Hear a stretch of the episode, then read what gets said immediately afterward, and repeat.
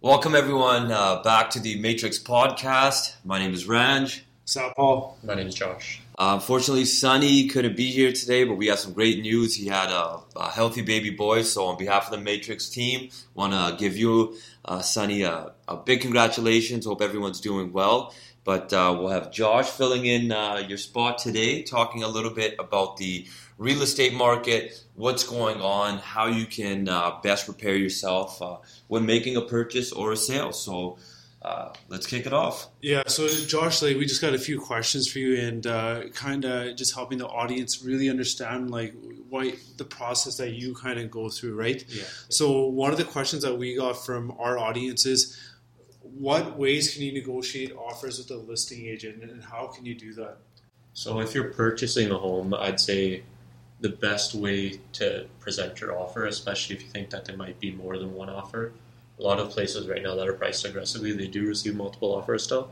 So uh, have your realtor talk to that listing agent, see what kind of terms, what kind of prices that they're looking for, right? So because sometimes when you go in with an offer, the price is not always the thing that they're looking for the most. They might want certain dates, certain terms in the contract.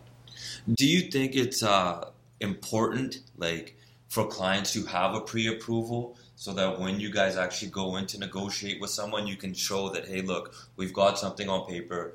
We're serious about getting this done, and that way, you know, you can kind of speed that process up a bit. I think everyone should have a pre-approval before you start looking at any properties. You shouldn't even look online. You shouldn't go look at any type of house, condo, townhouse. It's one without, of the without getting pre-approved. Yeah. it's one of the funniest things for us because I know with all the mortgage changes, a lot of people are kind of upset with what they're getting approved for. But, you know, one big thing that I think as a team, as individuals, that we do really well is we're here to educate.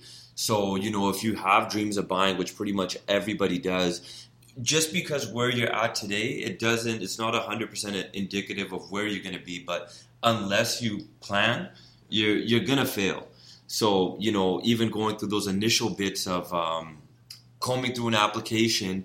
Uh, if you're not where you want to be, we can show you the steps needed to get you at the price range or whatever it is that you're looking for. Yeah, and then also like it avoids that emotion, emotional roller coaster, right? Because you're Yeah. thinking that hey, like you know, I just talked to my realtor, I can buy a house for 1.5 million, but I even haven't even started the mortgage application. Now you fall in love with the house. Now you go back to the bank or the mortgage broker, and he's like, man, you can only qualify for six hundred fifty thousand dollar purchase, right? Yeah, Instead of uh, like being all prepped and ready to go, it might make the buying process way easier. hundred percent. Yeah. That's that's why you got to get pre-approved first. Not only you'll get your hopes up, and then like you're not going to be happy with what you're going to end up with. I think the the biggest thing that I've seen over the last six months is just um, really getting all professionals involved Yeah. together. Communicating with the client. Uh, that way, we can make sure that you know each person is on the same page, and you know whatever we need to do collectively to get our client to where they want to be. Um, it just makes for a much smoother transaction. So I know that we've had a couple transactions that Yeah. we've done that that have been really good, but um, it took a little bit more time educating the client and doing everything. But at the end of the day, they were super satisfied. It was a smooth closing, and we just made sure that you know we did everything step by step. Yeah, especially when you're working with first-time buyers, you got to get them involved with the mortgage broker and the realtor, and you got to get like sit them down and discuss the entire process with them. Right? Hundred percent. Now, you know, besides first-time home buyers, any type of buyers, Yeah. uh, do you think it's a great time to buy right now? What are your thoughts on the market? Where do you think it's going? Well, anytime you want to purchase something, it depends on the person's situation, right? So if it, if it works in your situation to purchase a property, a rental property, or an investment property, right now is a pretty good time to get into the market, just because you're seeing prices that are, we haven't seen in the past two three years. And then also, you're probably also seeing that people are putting in subjects like subject to They are, financing, yeah.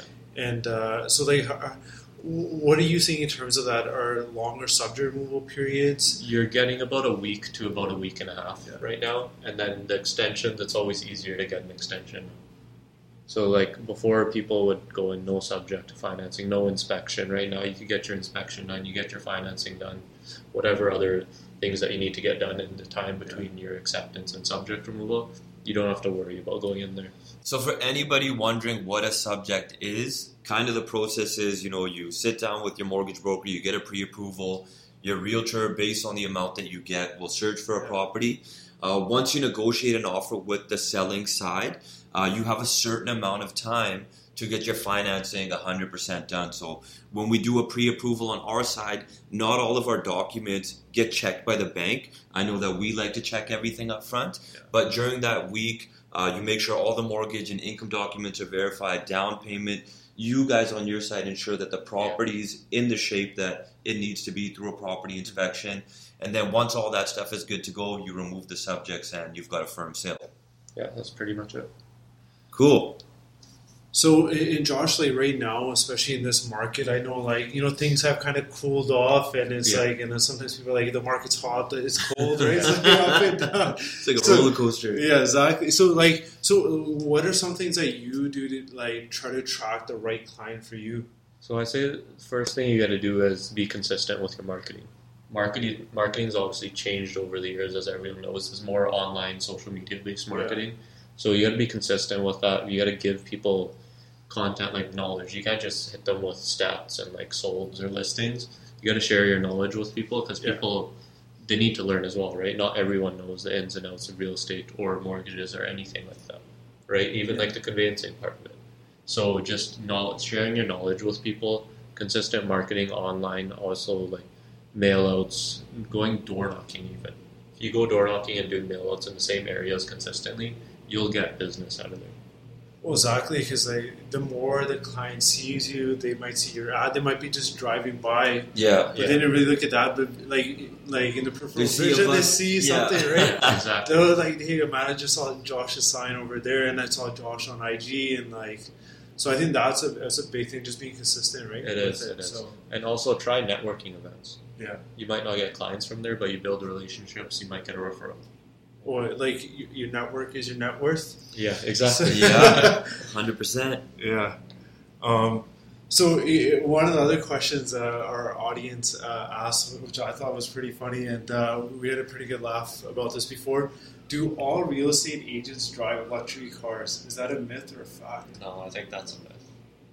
A lot of people, I don't know. It's not, here, it's it's it's a myth, right? But if you go to other parts of the world, some people they try and act the part, like they try and they pretty much fake it till they make it, right? It's a law of attraction, Yeah, right? law of attraction, Right? I mean, you gotta spend it to get it, right? Spend it, yeah. Spend it to get it, but uh, especially in a market like this, if you're coming into the real estate market, Yeah. like going to be a realtor or even a mortgage broker, I wouldn't try and just spend the, the money just to have the nice car in the beginning because it takes time to build up your clientele and start Yeah.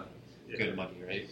I think it's a much smarter play to put that money towards your marketing, towards your Exactly, business. yeah. Um, you know, really reach out to your existing clients and continue to give them that knowledge. Yeah. And for us, that takes time, that takes energy, and it takes resources, Yeah. right? So uh, that's 100% on that one.